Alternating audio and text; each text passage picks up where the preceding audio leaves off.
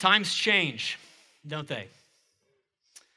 15 years ago this morning, uh, life changed for all of us. And I'm sure every person here in this room, every person certainly over the age of 20 or 25, remembers that morning on September 11, where you were, what you were doing, how you heard about the tragedies uh, brought upon our nation that morning.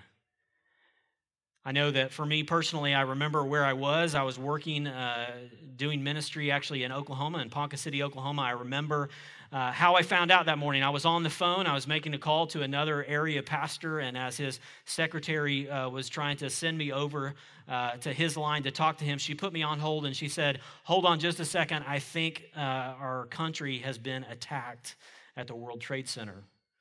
It's the first information that I heard and uh, never spoke with that pastor, but quickly uh, turned on my TV and began to watch as the morning unfolded. Nearly 3,000 Americans died that morning 15 years ago in a tragedy that will forever be etched in our national memory called 9 11. At 8:46 a.m., American Airlines flight 11 crashed into the north tower of the World Trade Center. At, at 9:03 a.m., United Airlines flight 175 crashed into the south tower of the World Trade Center. At 9:37, hijackers aboard flight 77 fly into the western facade of the Pentagon in Washington D.C. At 9:42 a.m. for the first time in history, the FAA grounded all flights in the continental US. Over 3300 commercial flights and about 1200 private planes were grounded over the next 2 hours. At 9:59 a.m., the South Tower collapsed as many of us watched on live television. At 10:07 a.m., passengers and crew members aboard the hijacked flight 93 sought to make an attempt to retake the plane, and in response, the hijackers deliberately crashed the plane into a field in Somerset County, Pennsylvania, killing all 40 passengers and the crew aboard. At 10:28 a.m., the World Trade Center's north tower collapsed 102 minutes after being struck by flight 11. As I watched these uh, things unfold before my eyes on TV as I, as I was watching some uh, sort of movie or something. I uh, thought about my friends who were living in New York City at the time and, and wondering and, and, and, and just agonizing uh, how they might be and where they might be, where they might have been that morning. Were they okay? One I had actually emailed a couple days prior to 9 11 as I continued to watch the news, and really nothing else happened that day other than taking us in and, and, and watching it as I later, a couple hours later after lunchtime, went to my computer to check my, to check my email, I realized that I had a return, I had a reply from my friend in New York that I had written a few days later. And I read his email, and he said basically, We're all good, loving New York City here, uh, enjoying the job, the kids are adjusting, and all is good with us. And I looked at the timestamp on the email that my friend had sent me, and the timestamp said 8:37 a.m. Just moments before the world changed. All is good, everything's good, we're okay, everything is good. And then everything changed. I know some in our congregation here this morning were there in New York City 15 years ago as these things happen, and they have their stories as well. The world changed, and for us, not only nationally, but even personally in our lives, times change, and, and we wake up one morning to see that the world and our world is different than it was just the day before or just minutes before. Times change. The world changes, not always for bad, not always for ill, but times change. I remember uh, as a teenager when we first got we got our first home computer and we were connected to the internet, dial up you know, telephone, dial up internet. And I remember as a teenager showing my grandpa, who was at the time uh, probably 75 years old or so. And I remember, you know, moving the mouse around and showing him all these websites. And I remember just very clearly watching him shake his head in bewilderment of like, oh my goodness, who would, I never would have thought. Amazing. Times change. Not always for the bad, but times are always changing. The only thing constant is change, right? But sometimes things do uh, tend to change for the worse, it feels. And, and even as we look in our culture today, where we sit this morning, we see that there is great change and concerning change as we think about our context this morning.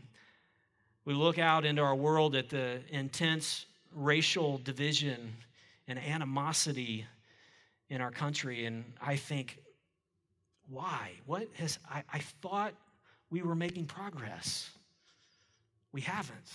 We haven't made progress. We're still divided by our color. We think about the ongoing onslaught of terrorism in our world and the fact that we can't even vacation on the beach of France without fear of another attack, of another assault on our freedom and innocent lives. You think about the continuing sexual revolution that goes on and doesn't seem to stop at one thing, but to move on to the next thing that can be redefined or perverted.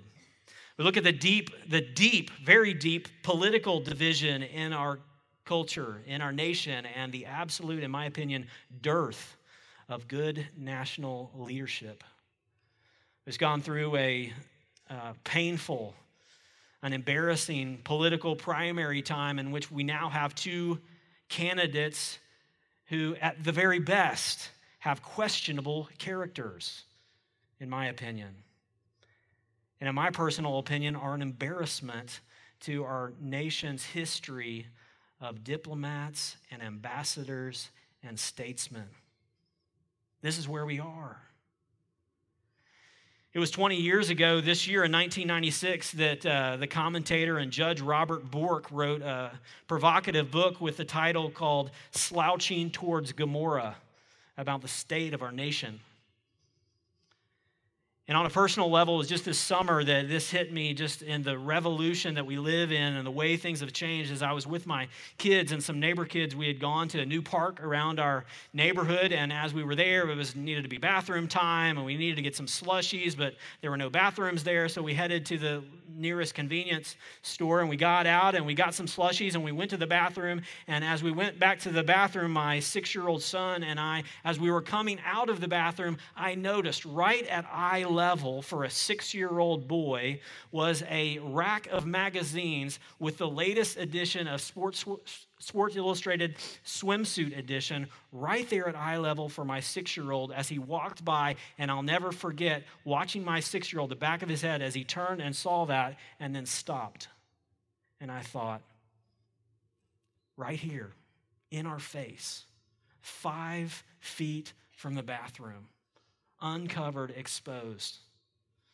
And so it begins.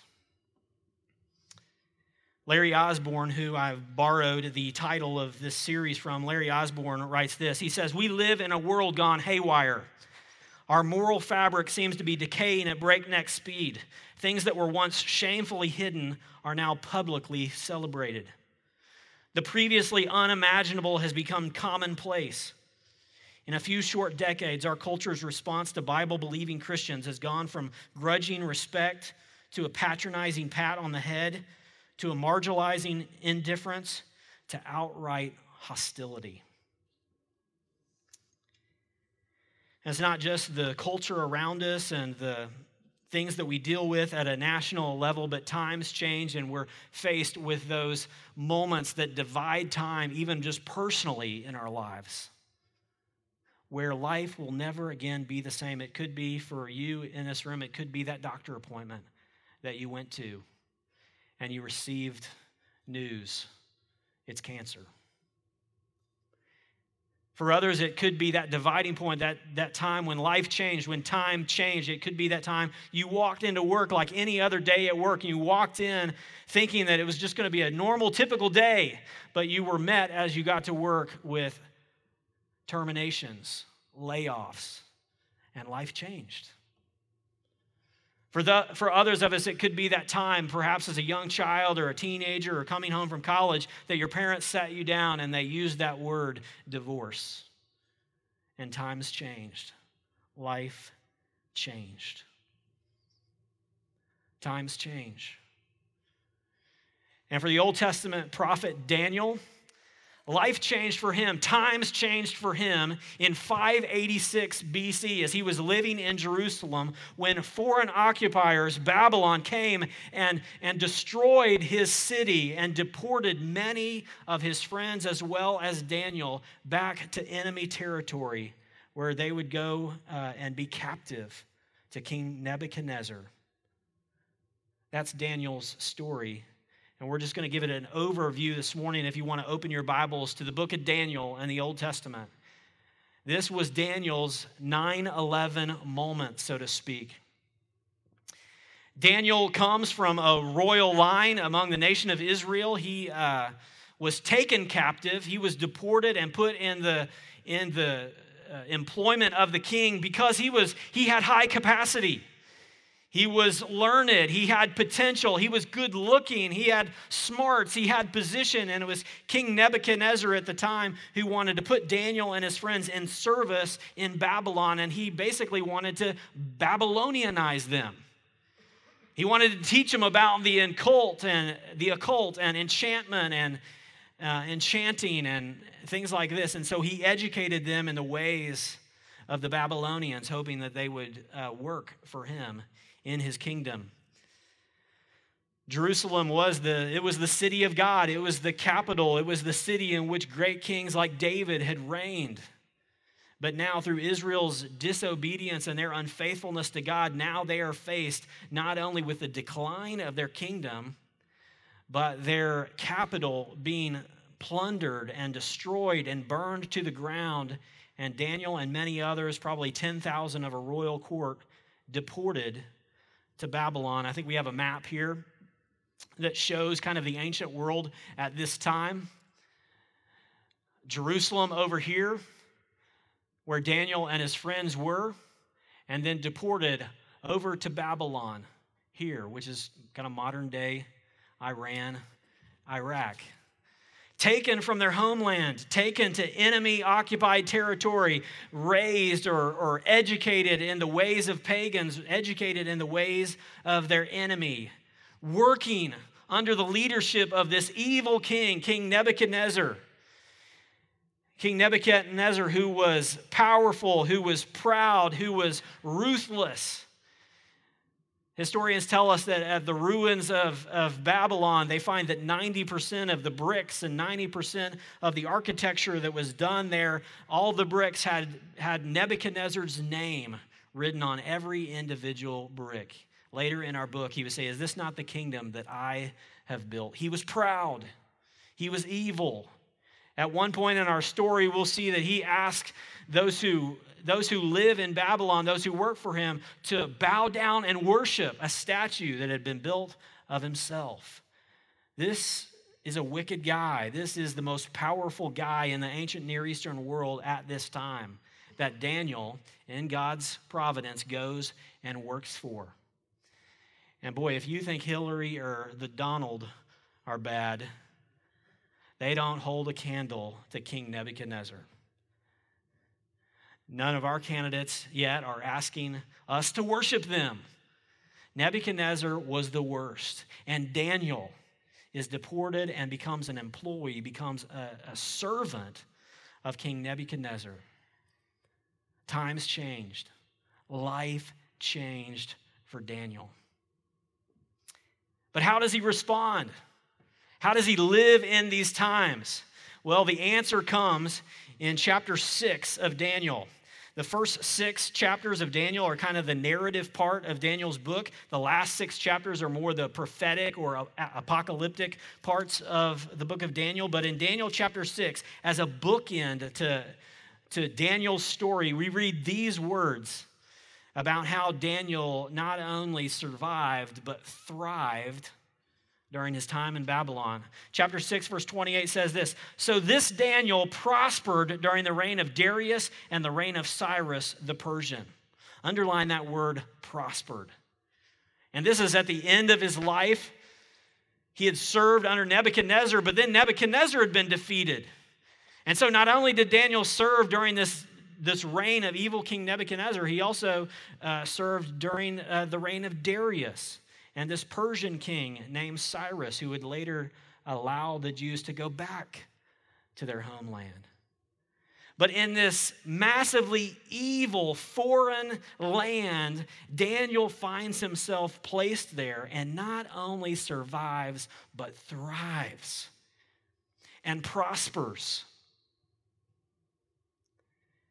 And as I did that opening introduction that's heavy and talks about the weight of where we are nationally and politically and, and even geopolitically in our world. That was not meant to bring you down. It's actually meant to let you know this is bad, but it's always been this way for God's people, predominantly. Daniel lived in wicked days under wicked rulers, and yet in all the chaos, in all the evil, in all the, the false religion, Daniel was able to prosper, to thrive. And I think the book of Daniel and Daniel's life and God's work through Daniel's life is a great picture for us today in 2016.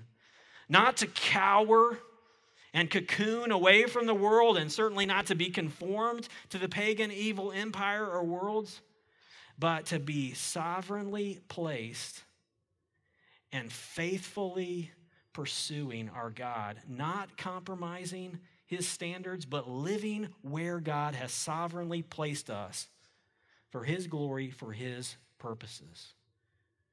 How do we prosper in these times? How do we not only survive, but thrive? That's what we're going to look at in this six week series. I wrote down here in my notes times change, but God doesn't change, and his plans remain the same.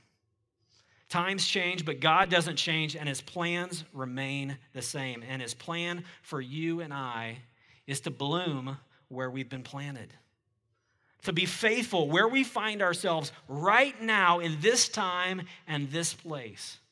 And Daniel's a great backdrop in which to consider that opportunity as we go through these six weeks, we're going we're gonna really hone in on basically three aspects of Daniel's character that enabled him to prosper, that enabled him to thrive in hard times, in difficult days. And those three characteristics are these hope, humility, and wisdom. Hope, humility, and wisdom. And we're just going to go through these briefly here this morning and then look at them in more detail in the weeks to come. But first of all, hope. Daniel, in the midst of these dire days, in the midst of these difficult times, has a hope. And we see part of the, the hint, part of the rationale for his hope in uh, verse 2 of Daniel chapter 1. Read along with me here, Daniel chapter 1, verses 1 and 2. This is the moment that Daniel's life changed. Verse 1, it says, In the third year of the reign of Jehoiakim, king of Judah, Nebuchadnezzar, king of Babylon, came to Jerusalem and besieged it. 586 BC, this is the turning point. They had been attacked by Babylon in 605. There had been ongoing hostility and battles, but it was in 586, in the third year of the reign of Jehoiakim, king of Judah, that Jerusalem is besieged and destroyed. In verse 2, and the Lord gave Jehoiakim, king of Judah, into his hand with some of the vessels of the house of God, and he brought them to the land of Shinar, to the house of his God, and placed them and placed the vessels in the treasury of his God. What he's telling us here in verse 2 is that not only was Jerusalem besieged, but as it was besieged, they took some of the expensive things out of, the, out of God's temple and they, they stole them and they took them back to Babylon and they put them in their pagan temples.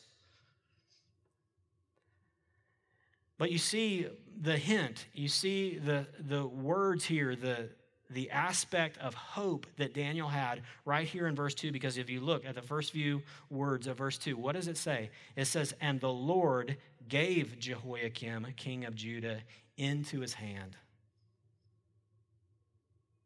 Now, Daniel's not writing this at the moment it happened, he's writing it later. But as he, as he looks back upon this evil, as he looks back upon this disaster, how does he interpret it according to verse 2? He says, The Lord gave Jehoiakim, king of Judah, into his hand. See, Daniel has this high view of God's sovereignty. Yeah, we've been attacked by a, by a power more evil than us, Daniel says, but yet still I know that my God is faithful, and still I know that my God is sovereign. And he could have stopped it, but he chose not to. He says, The Lord gave Jehoiakim into Nebuchadnezzar's hand. I don't know, but the only way I know to have hope in dark times is to have the confidence that Daniel had that in the midst of the chaos, there still is a God who is in control and sovereign. As bad as it looks, as hard as it is, as evil as, as evil as it is, there is still a sovereign God on his throne, and he has not turned a blind eye to what happened. He's sovereign even over it, even when it's difficult. And that gives Daniel a unshakable hope. Not to cower, not to give in, not to become cynical about what was happening in his nation, but to serve faithfully, faithfully because he had this great hope that even in this mess, God was still sovereign and God was going to move throughout it and eventually redeem it and work it out for good. See, Daniel knew, as Larry Osborne has, says, has said, that God's in control of who's in control. Ultimately, God is in control of who is in control, and that should make us not fearful about the months and years to come, but that should give us faith and hope that we can trust God even though it seems like a disaster. Daniel knew that the power of Babylon paled in comparison to the power of God. That sure, Babylon could come, it could destroy our country, but guess what? Babylon would be destroyed in years to come. Babylon, it was, it, was the, it was the superpower of its day. No one could compete with them for years. And then what happened? They get defeated. And then Persia becomes strong. And then what happens? They get defeated by Alexander the, the Great, and the Greeks control the world. But then what happens? The Romans defeat the Greeks, and then the Romans rule the world. And where's the great Roman Empire today? It's nothing. Daniel had confidence, Daniel had hope because he knew that God's in control of who's in control. And therefore, we can look out of the world and we can think back to 15 years and we can grieve, but we don't grieve with hope. And we have a confidence that God is still in control and His word is sure. And His word we can bank on. Look, Daniel knows this if you flip over to chapter 2, uh, beginning at verse 20. These are Daniel chapter 2, verses 20 through 23. These are some to highlight this election year 2016. Daniel answered, Daniel chapter 2, verse 20. He's kind of praying back to God. He's praising God here.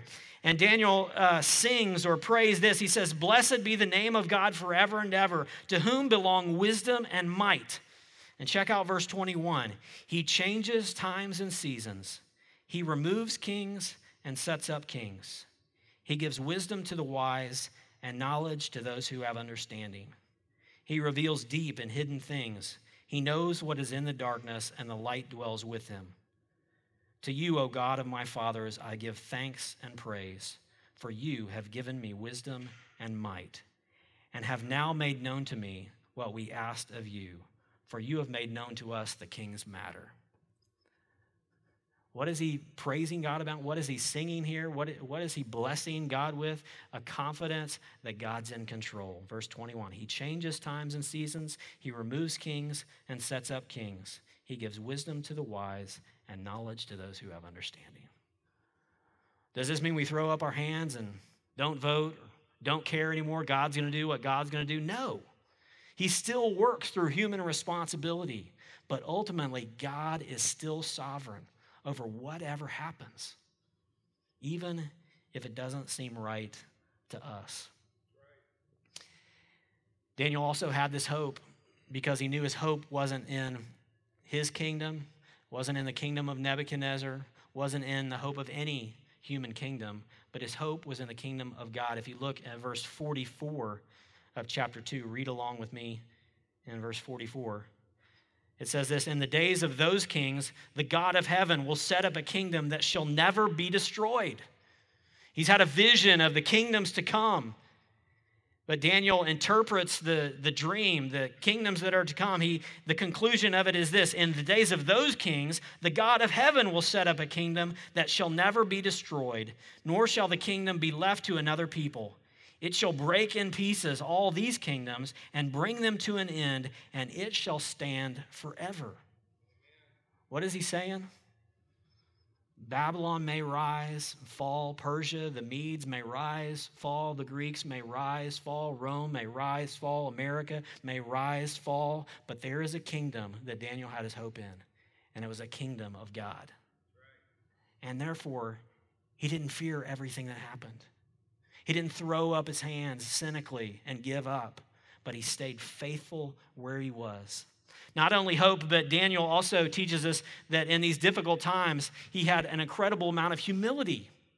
An incredible amount of humility, uh, humility. Think about it. Here's a guy that's in the upper echelon of his class. He's of a royal family. He's deported because he's a good looking, wise, uh, able, capable person. He's got high capacity, and Nebuchadnezzar is going to use him in his kingdom and he's able to interpret dreams. He's not, uh, he's not only able to interpret the dreams that Nebuchadnezzar has, but Nebuchadnezzar gave him a test. He said, If you can interpret my dream, first tell me what the dream was.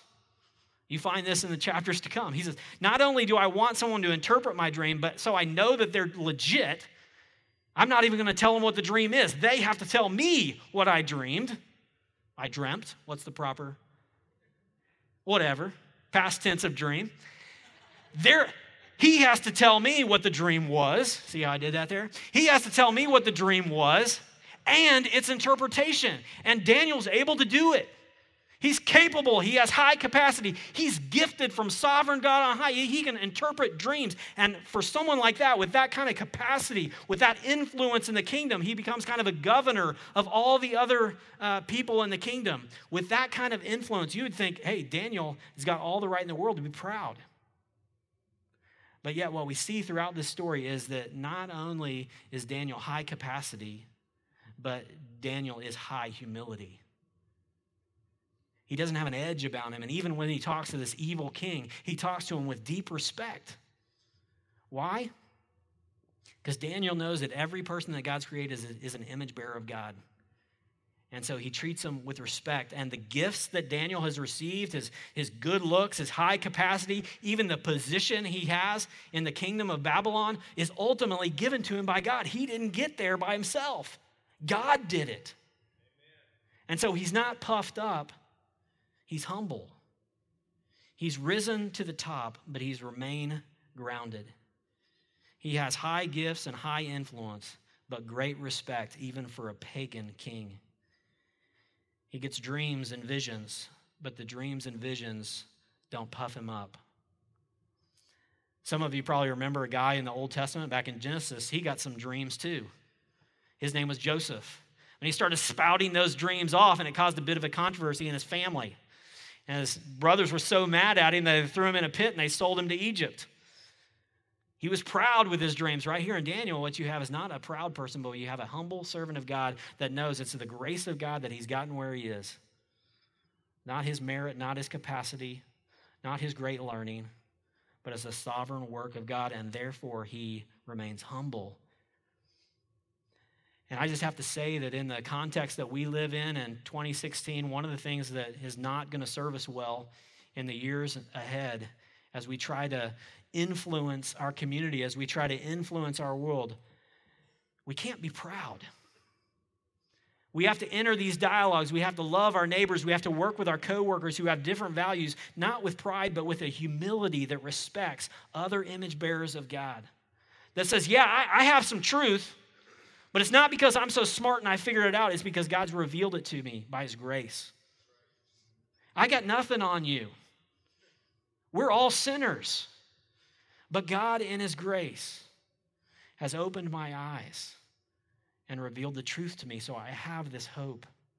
And that hope doesn't puff me up, but it humbles me and it gives me a compassion to share that hope in humility with others. Not only was Daniel a person of hope and humility, but he was also a person of wisdom, and we'll look in this in great detail over the course of two weeks. But Daniel's wise. Daniel knows how to, how to mediate matters.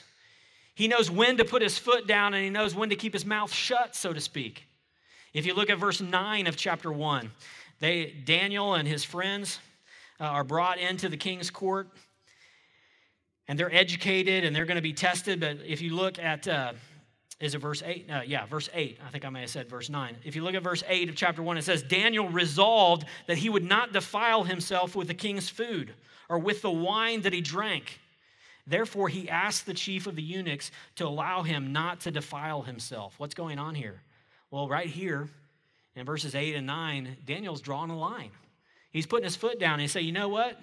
God's revealed some things to me. One of them is about my diet and what I'm supposed to eat and what's clean food and, and what's not. And, and, and it would go against my conscience and against my God to eat this stuff.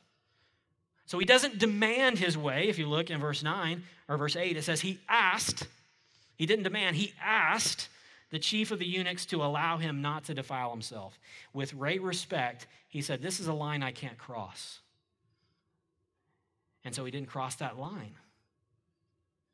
But there's some other things where we see Daniel use some wisdom to say, you know what? I'm living in a pagan culture. I'm working for a pagan king, and I can't die on every hill. I can't draw the lines every every time I meet with a guy. So Daniel is actually given a, a new Babylonian name. Nebuchadnezzar renames him, and Daniel accepts the name, even though it's a name after a Babylonian God. There's no indication that Daniel throws a fit about his name being changed. But when it comes to what he's going to eat, he draws a line and says, I can do this, but I can't do that. It would be nice if God would, you know, give us two tablets of stone as we go to work or we navigate our kids going to school to say, hey, here's what you need to do, this is what you need to not do. But most of the time, what God does is uh, instead is say, I want to develop your wisdom to know when to draw the line and know when to keep your mouth shut. When there's, there's something that you can do in good conscience, and when there's something that you absolutely cannot do. And one of the things that Daniel learns apparently is that not everything he dislikes is necessarily against what God has said. Not everything that I really dislike in my job or in my neighborhood or at my kid's school is necessarily something that God has forbid. So I have to use wisdom by which to navigate what hills am I going to die on and what things am I going to let go. And Daniel resolved himself and he had this great capacity and wisdom to live as a believer surrounded by pagans for a pagan king and navigate hey, when do I give and when do I draw a line? Man, we need that. Daniel not only, Daniel neither conformed to Babylonian life nor cocooned himself and isolated himself from the greater culture, but he walked this line of wisdom where God had put him. You follow me? We're talking a lot about Daniel this morning, and we will be throughout this series, but it's important to remember uh, Daniel didn't do this by himself. He wasn't the only guy remaining faithful in Babylon. In fact, most of you know, probably heard that story as a kid about his three friends, Shadrach, Meshach, and Abednego, right? They were faithful with him. So, what you need to also remember is, is Daniel's not going at this alone. Okay? When, you, when, when we go out in the world, we, we can't do it alone. We have to have some sidekicks. We have to have a community of support. We have to pray for one another. If we go out here all by ourselves at work or all send our kids to school all by themselves without the support, we might get out of the starting blocks, but pretty soon we're going to get down the road and we're going to stumble and fall, or we're not going to be able to run very far if we don't have a community of faith to love and support and work through these things with in wisdom, right? So Daniel wasn't going at this alone. He, he, he, he wasn't going it alone, but he also was a minority. And guess what? You and I are a minority in a pagan culture. In a post Christian culture, you and I are walking as Daniel, Shadrach, Meshach, and Abednego in a pagan culture. Not hopefully by ourselves. I hope you have the fellowship of other believers. But we're a minority. But, folks, in most of the history, or maybe I should say all the history of the Christian church, we've been a minority. And it's actually when we become a majority that our faith actually kind of starts to get watered down and go to seed. When, we, when Christianity gets in with power, it loses its distinctiveness. But when there's a minority of faithful people who know when to draw a line and know when to give grace and say, that's not a hill I'm going to die on, God uses that faithful minority in huge ways. Daniel was not alone, but he was a faithful minority. Daniel was put in his place at that time by the sovereign hand of God for God's purposes. And can we not say the same thing for you and me? That we have been placed here at this time and this place by the sovereign hand of God for His purposes. Right now, no matter what it feels like around you, this is our time, this is our place. We can't be Christians back in 586 BC with Daniel. We can't go back in a time machine to the first century and be a Christian in the early church. The only place we can be a faithful Christian is right here and right now.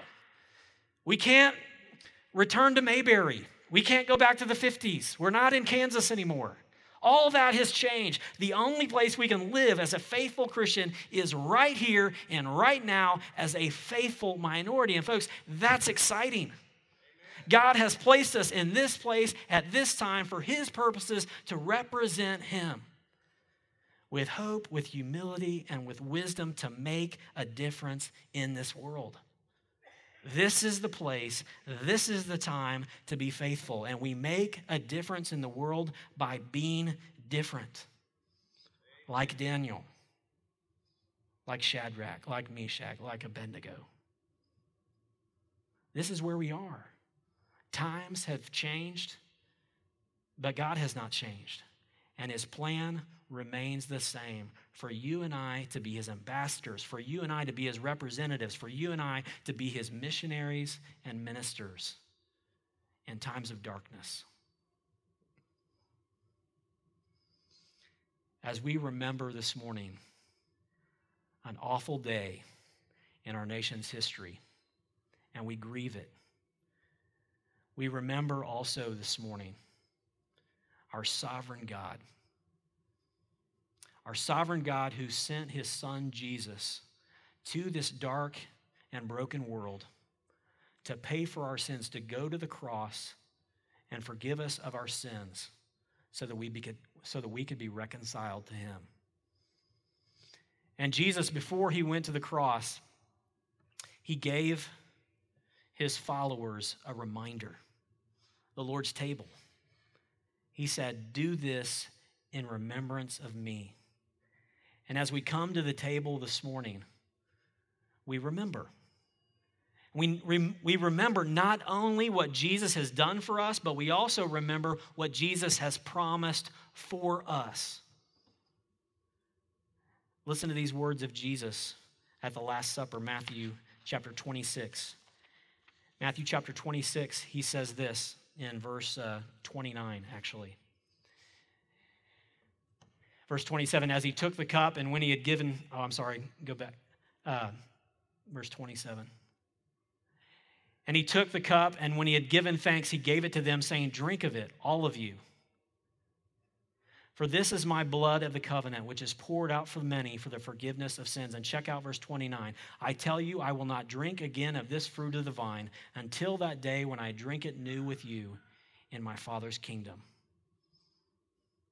Daniel, his hope wasn't in a kingdom of Nebuchadnezzar, wasn't in a kingdom of Cyrus. His hope was in a kingdom of God. And Jesus, as he gave us this meal, says, Remember me and remember that I'm bringing a perfect kingdom to come. You pray with me? Father God, we look out at our world and we are so often disappointed and bothered by the, the, the, kingdoms of this world. And we thank you for this reminder through Daniel that you are still in control and that we are still called to live differently and to make a difference in this dark world. And Jesus, we thank you that though you loved this world, you spoke against it. You loved it so much that you challenged its values. We thank you, Jesus, that your love is both tender and tough. We pray, Holy Spirit, for you to help us to love God with all our heart, soul, mind, and strength, and to love our neighbors as ourselves. We pray, Holy Spirit, help us to walk with hope, with humility, and with wisdom to be different and thus make a difference in this world. We ask it all in the name of the one who has made all the difference in our lives. In the beautiful name of Jesus.